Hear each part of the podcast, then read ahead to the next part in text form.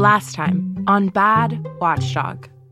Somewhere along the line, no one bothered to ask or to certify that he was really qualified to do this job. And just like January 6th, Lafayette Square played out in full view of the public. And so now you're telling the public what they saw with their own eyes didn't rise to the level of the IG's review. I think on its face says that the IG is just wrong. So, just so um, the record's clear, any suggestion by Pogo or by the Washington Post or anyone else that I pull punches on conducting robust oversight of the Secret Service for political reasons is a complete falsehood. At least the people who signed this letter don't feel that Cuffari has their backs and is supporting his own staff. Look, it's not me, it's my staff. My staff suck. But he's the boss. You know, when you're the boss, you don't throw your staff under the bus, especially publicly. Look what happens when you push back. I'm going to publicly embarrass you. If people in the IG's office don't feel comfortable speaking up, then how can they expect those in the department or those in the general public to be able to speak up and speak to the IG and make those allegations that are so vital? Throughout this podcast, we have looked closely at the watchdog for the Department of Homeland Security, Joseph Cuffari. We've talked about the times he's failed to investigate or dragged his feet responding to some of the biggest moments in recent American history. From the summer when mostly peaceful Black Lives Matter protesters were met with violence by federal agents, to the abuse of migrants on the southern border, to the storming of our nation's capital. And it's that last one that's the most recent time Cuffari failed to act. I noticed Bobby Engel, who is the head of Mr. Trump's security detail, sitting in a chair, just looking somewhat discombobulated and a little lost.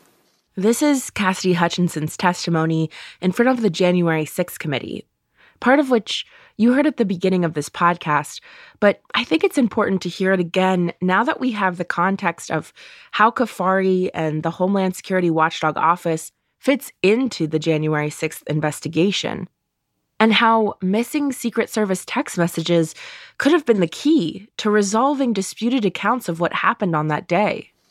Tony proceeded to tell me that when the president got in the beast, he was under the impression from Mr. Meadows that the off the record movement to the Capitol was still possible and likely to happen, but that Bobby had more information. So once the president had gotten into the vehicle with Bobby, he thought that they were going up to the Capitol. And when Bobby had relayed to him, we're not, we don't have the assets to do it, it's not secure, we're going back to the West Wing. The president had very strong, very angry response to that. Um, Tony described him as being irate. The president said something to the effect of, I'm the effing president, Take me up to the Capitol now. In this final episode, we are coming full circle to where we started, January 6th, and Cuffari's delay in telling Congress about missing Secret Service text messages until public interest in those messages began to intensify.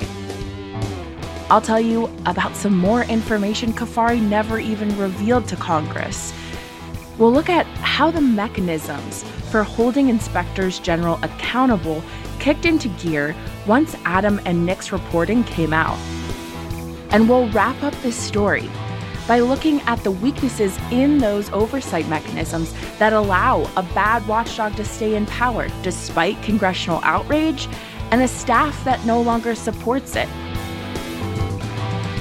This is a podcast about finding the truth and holding people accountable, which is essentially, and not coincidentally, the work of an inspector general. I'm Maren Machles, and from the Project on Government Oversight, this is Bad Watchdog.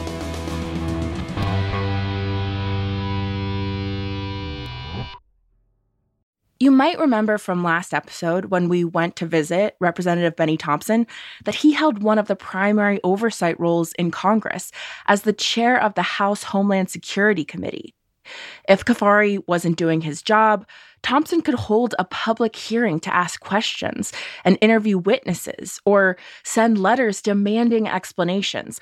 So, obviously, after records critical to understanding the attack on the U.S. Capitol went missing, Representative Thompson would have some questions for Cuffari about how this could have happened. Because Representative Thompson also chaired the January 6th committee, he was front and center during Cassidy Hutchinson's testimony. And what happened to the Secret Service's records from that day was something we were certainly interested to learn more about when we met with him on the Hill. When Cassidy Hutchinson provided her public testimony about, I think we can all agree, the craziness and, and terrible events on January 6th, and her account of what President Trump did that day and wanted to do that day. I mean, what was what was your initial reaction to her testimony about Trump's interactions with the Secret Service? And what were the immediate questions that came to your mind about what the Secret Service may or may not know? We felt the need to try to borrow down and get a little more information. The fact that the Secret Service did not share some of that information with us, it's very concerning that that allegation is made, being made, and, and the fact that there's no discernible argument that it didn't occur.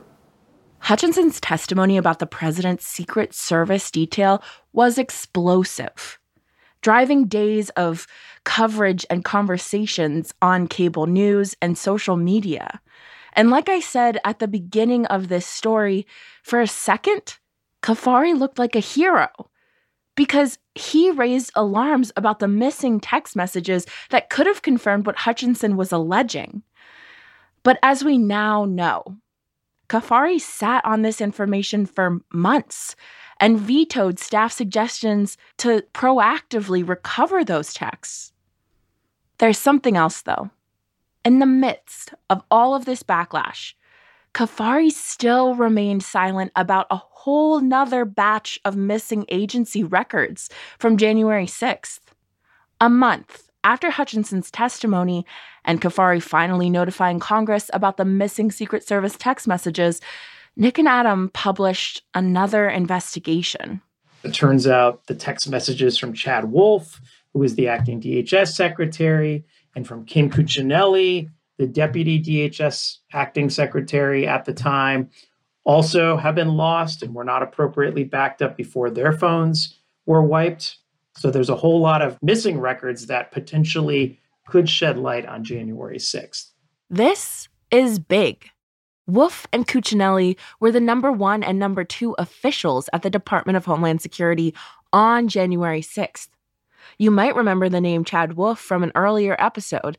Even though he was leading DHS, he was never Senate confirmed. He was acting secretary. And the Government Accountability Office recommended looking into whether or not his appointment was legal. But the office that would investigate that declined to look into it. That office, of course, was Cuffari's. Like Chad Wolf, Ken Cuccinelli was appointed to his role in an acting capacity. He was acting deputy secretary. If his name sounds familiar, it might be because you heard that Rudy Giuliani, Trump's lawyer, asked Cuccinelli if he could authorize seizing voting machines after the election.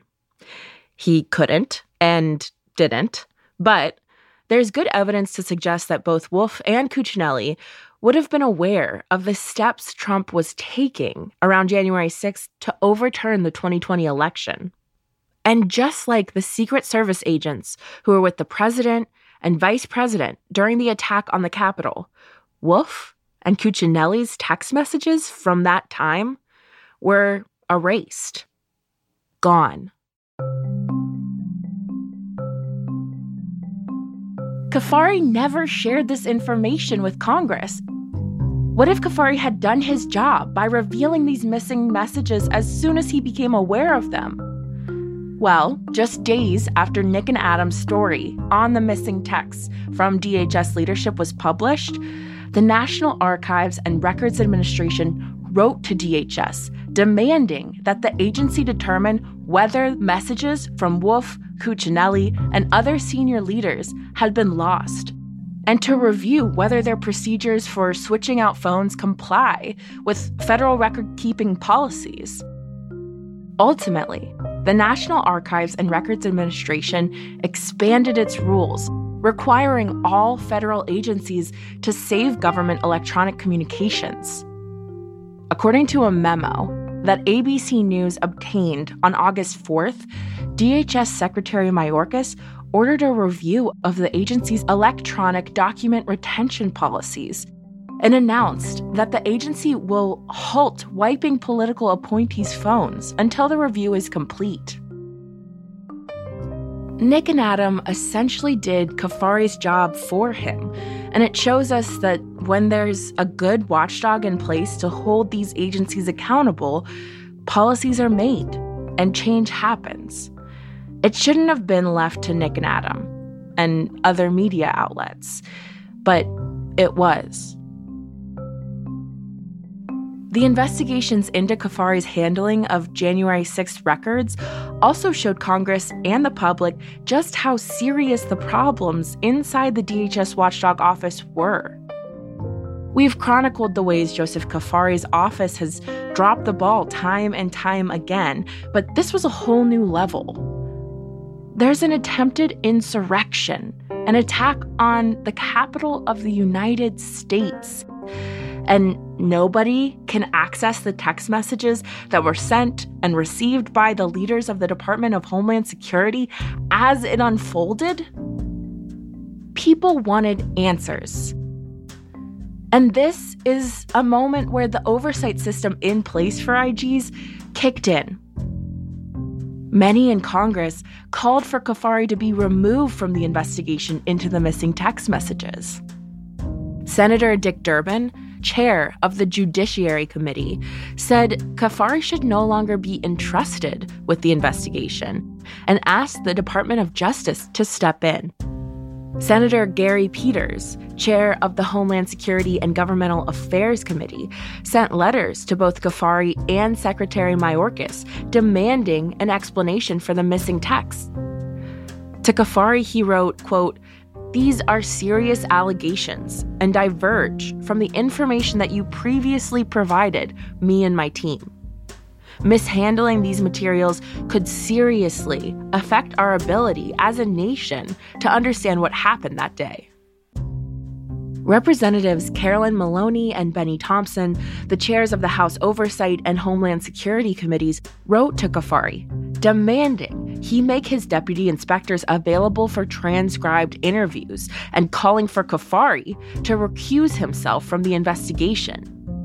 Quote, We are writing with grave new concerns over your lack of transparency and independence which appear to be jeopardizing the integrity of a crucial investigation run by your office. Your office may have taken steps to cover up the extent of missing records, raising further concerns about your ability to independently and effectively perform your duties as Inspector General. We went to interview Representative Benny Thompson in November of 2022. So at this point, he had been investigating what occurred on that day for more than a year. IG Cuffari has refused to provide these senior officials for transcribed interviews. He's refused to turn over records. Um, what do you make of IG Cuffari's unwillingness to cooperate? Well, again, it's again very disappointing that an IG would damage a report so important to this country uh, by not providing witnesses and other information that could lend to greater accuracy for our report. Uh, you've not produced a report, nor have you produced information. It obviously gives one the impression that you have something to hide or that you're protecting someone. Representative Thompson did exercise some of his oversight authority over the DHS watchdog soon after Cuffari took over the role in July of 2019. Thompson met with Cuffari early on to try to intervene in what looked like an office going off the rails. If you remember from last episode, that was the meeting, Thompson said, where Cuffari basically called his staff's complaints nothing more than sour grapes. Since then, he and other congressional leaders have called attention to Cuffari's performance publicly. Here's Representative Thompson in April of 2022 at a committee hearing raising concerns about Cuffari's management. In 2019, Inspector General Cuffari was confirmed. Since then, the committee has received several complaints from OIG employees about management of the office. His hesitance to publish reports. A report that takes years to release allow problems to persist unchecked. And his refusal to investigate some matters at all. Just yesterday, the Washington Post and Project on Government Oversight published reports that called into question Inspector General's Cuffari's handling of politically sensitive topics. Inspector generals must not shy away from the politically sensitive topics or allow political considerations to affect their work. The committee will be following up on these very troubling allegations. If it was just one situation, I think it would be easier to say he just doesn't understand his job. Here's Gordon Heddell again. But when it happens repeatedly, as has happened with Mr. Cuffari, there's enough smoke here to, to know that there's a fire burning somewhere. And so it no longer is about whether he knows his job, maybe a combination of not knowing his job and being biased for some reason. But that's what he leaves us with. We don't know for sure what's behind it. But but what we but what he leaves us with by not following through, by not answering why he omitted this or why he didn't investigate that, it leaves everyone else thinking there's a problem here. Cuffari isn't the first watchdog to face criticism, not even the first at DHS. Recent acting IG John Kelly was accused of watering down reports. Charles Edwards, who served as an acting IG from 2011 to 2013, pleaded guilty in 2022 to theft of proprietary software and sensitive databases from the OIG. This is a powerful position, rife with opportunities for corruption and mismanagement. And as I've learned more about the power these watchdogs wield, I keep running up against this question Who is watching the watchdogs? You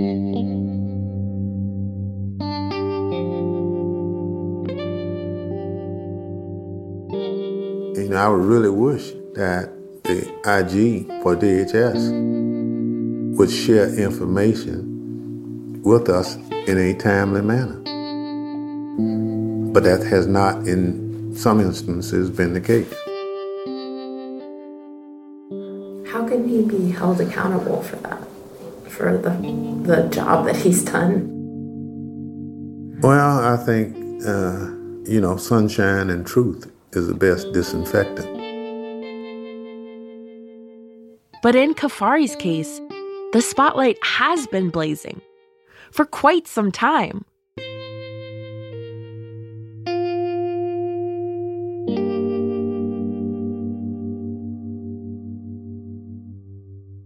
So, what's supposed to happen next? How is the system supposed to handle a bad watchdog like Cuffari? There is this investigation by CIGIE. CIGIE, the investigatory body that Adam is referring to here, is the Council of Inspectors General on Integrity and Efficiency, specifically its Integrity Committee. This is one of those official channels I was talking about earlier, where individuals can file complaints against inspectors general and senior staff. When it comes to Cuffari, the committee is investigating whether or not he retaliated against some former members of his staff when he hired a law firm to investigate them for insubordination. And while it's great that some entity in the federal government is looking closely at the DHS IG office, CIGIE doesn't have a reputation for holding IGs accountable in a meaningful way. The committee usually does an investigation, writes up a report with recommendations, and then files it away. It has absolutely no power to remove an IG, and these investigations can sometimes drag on for years. That's a long time to wait for someone to right the ship. So, what other avenues are there for holding a bad watchdog accountable? Well, the president can remove an IG, and Trump showed us just how easy that is to do. President Trump was firing inspectors general left and right if they um, if they displeased him. um, you know, it's not how he said it always. He did say it sometimes, um, but there were and there were no consequences um, because there are no limits to when a president can remove an inspector general. There should be. Uh, there aren't. Um, but what there is is a requirement for the president to explain why he is making that removal um, and do so before that removal is final. Here's Liz Hempowicz again from Pogo. She's the inspector general nerd. Liz said it would be understandable if a fear of angering the president, particularly one with a penchant for firing watchdogs, could have driven some of Cuffari's decision making. In that environment, it is. I don't want to be too generous, but it is a little bit understandable why an inspector general, who's a human being, right, uh, um, maybe wouldn't want to take up investigations that might anger a president who has made it very clear that they will remove an inspector general for getting on their bad side. But also, even though that's understandable on a human level, it is not acceptable um, as a member of the public who, again, the inspector general community exists as it does to do the work that it does independently and apolitically to gain and build public trust in government. And so if you are just looking out for number one, um, you are not meeting your mission at all. From April through May 2020, Trump removed or replaced five inspectors general. His blase attitude when it came to hiring and firing these watchdogs was in danger of becoming the new normal. And it ended up creating the perfect storm for Cuffari to keep his job after Biden was elected at that same time, there was a presidential election going on. And what Joe Biden said, who's now president and who's now Cuffari's boss, what he said at the time, he made a really ham fisted promise that he would never fire an inspector general. And that's absolutely wrong, right? I mean, again, he was answering to Trump firing all these inspectors general without giving a good reason for it. Um, but the answer is not to go so far in the opposite direction that you say you can keep your job as an inspector general no matter what you do that's not, you know, that's too far in the opposite direction. Like we need to both allow inspectors general the space to do their work without political pressure. Um, but we also need to hold people accountable when they don't do their jobs and i think that's what's missing here and and i think to me the the potential danger there is that we you know may be breaking the best independent oversight system we have in the in the federal government as we speak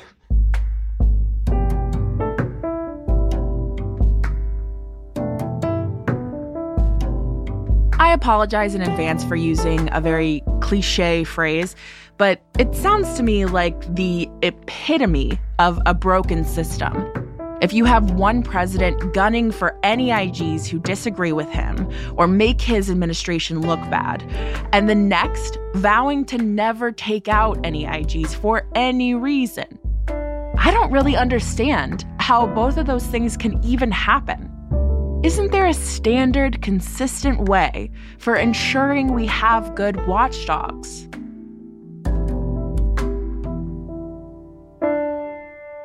I think the answer there is you have to create a legal guardrail around removing an inspector general for doing their job. Sorry, isn't isn't there already isn't there already a legal guardrail for Mm-mm. removing an IG? There's no, not. Nothing. Nothing. The president can remove an inspector general for literally any reason. They can remove them for doing their job well. Um, well, all they have to do, and this is not a limit, and so I like want to just be really clear. The only requirement on the president is to communicate to Congress why they're removing the inspector general. Now, Congress at the time that they passed that into law was like, this is going to keep a uh, president from firing inspectors general for any bad reason. It's like, no, it's not. It obviously hasn't, right? Like, you know, so it was intended to serve as a guardrail, but it is failing spectacularly at that. And so there are absolutely no limits to when a president can remove an inspector general. Um, and Congress does not seem inclined to change that. But that is the answer to one side of it. And the answer to the other side of it is president that has a backbone that says, right? Like, I think at this point, the president is not doing anything about Cuffari because he's afraid that it will look political. And, and that to me is, is, uh, I mean, I'm speechless, right? Like, I think you have every, you, the president has access to all of this information that would allow him to go above and beyond what is required of him to explain why this removal is legitimate and in service of independent oversight, not to undermine it. Um, and the fact that he's not doing that to me, again, is, you know, is a real problem.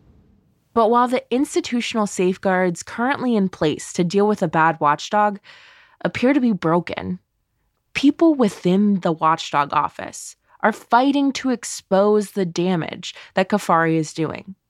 Those in the ranks, the ones who honestly have the most to lose and are in the most thankless positions of anyone, are the ones who are speaking the loudest and holding Cuffari accountable. Here's X again. I do remember, you know, early in my career, in the oversight community, I was told, you know, treat this work kind of as the last job you'll ever have. You know, you're not going to make friends here. Not to say you're going to make enemies, but you're certainly not going to make a lot of friends in an oversight role. And you have to be okay with that. In order to do your job properly and effectively, you can't care anymore about that stuff. It's not about you, it's about the service you provide. And I don't know if that's a sentiment or, I guess, a value that is held by all of those in the senior leadership positions at DHS OIG right now. When Cuffari stands in the way of investigations into use of force on peaceful protesters or abuse of migrants or domestic violence and sexual misconduct, when his inaction silence and minimize human and civil rights violations, coming from DHS or obstruct investigations into whether the President of the United States encouraged a coup. It's shocking and enraging to hear about. But I can't imagine what it would be like to work in an office that many Americans never think about and have your attempts to do this work be shot down again and again it's just disheartening. Yeah. Like you said, nobody joins the OIG because it's a cool, sexy, fun job. You know, you know, there are people who don't like the government. Within the government, there are people who don't like DHS. But then in, in DHS, the most disliked group is the Inspector General's office. So, so why would you voluntarily put yourself in that position unless you really felt strongly about the mission? Um, and those are the people you want, right? So yeah, it's it's hard. I don't know if there is a clear way to close out this story because the truth is, the story really isn't over. But maybe I'll close out by going back to the anonymous letter from this past fall that pleaded with the president to remove Cuffari. I'll give that last word to those who have put their careers and livelihoods on the line to get this watchdog office back on track. President Biden. The mission of DHS OIG is to provide independent oversight and promote excellence, integrity, and accountability within DHS. Our work ranges from southwest border immigration, cybersecurity, domestic terrorism, airport security, to emergency management. The results of our reviews And the recommendations we make affect the American people at every level. Therefore, the highest priorities of an inspector general are integrity and independence. IG Cuffari and his inner circle of senior leaders have fallen short in these areas time and time again. We cannot complete our mission with IG Cuffari in his position. In order to do our job successfully and with honor, we ask for your help to ensure that IG Cuffari and his senior staff, namely Kristen Fredericks, step aside. He is unwilling to fulfill his mission. DHS OIG will continue to fail under his disastrous leadership. The missions of DHS and the OIG are too important to remain in the hands of IG Cuffari and his front office. You are the only one who can help us before DHS OIG are forever damaged by IG Cuffari. We need help.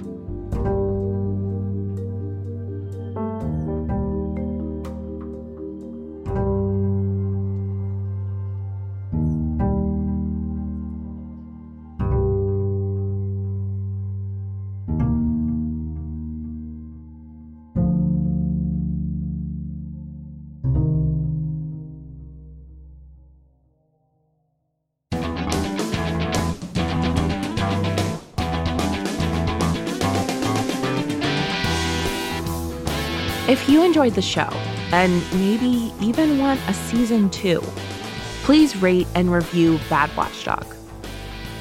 Bad Watchdog is a production of investigations and research at the Project on Government Oversight.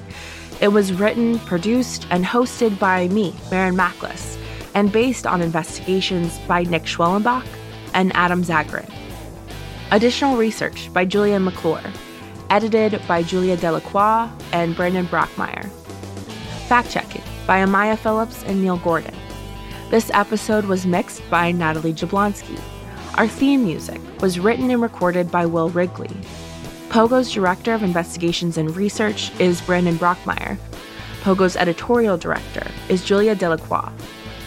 Find out more about our work to investigate and improve the federal government at www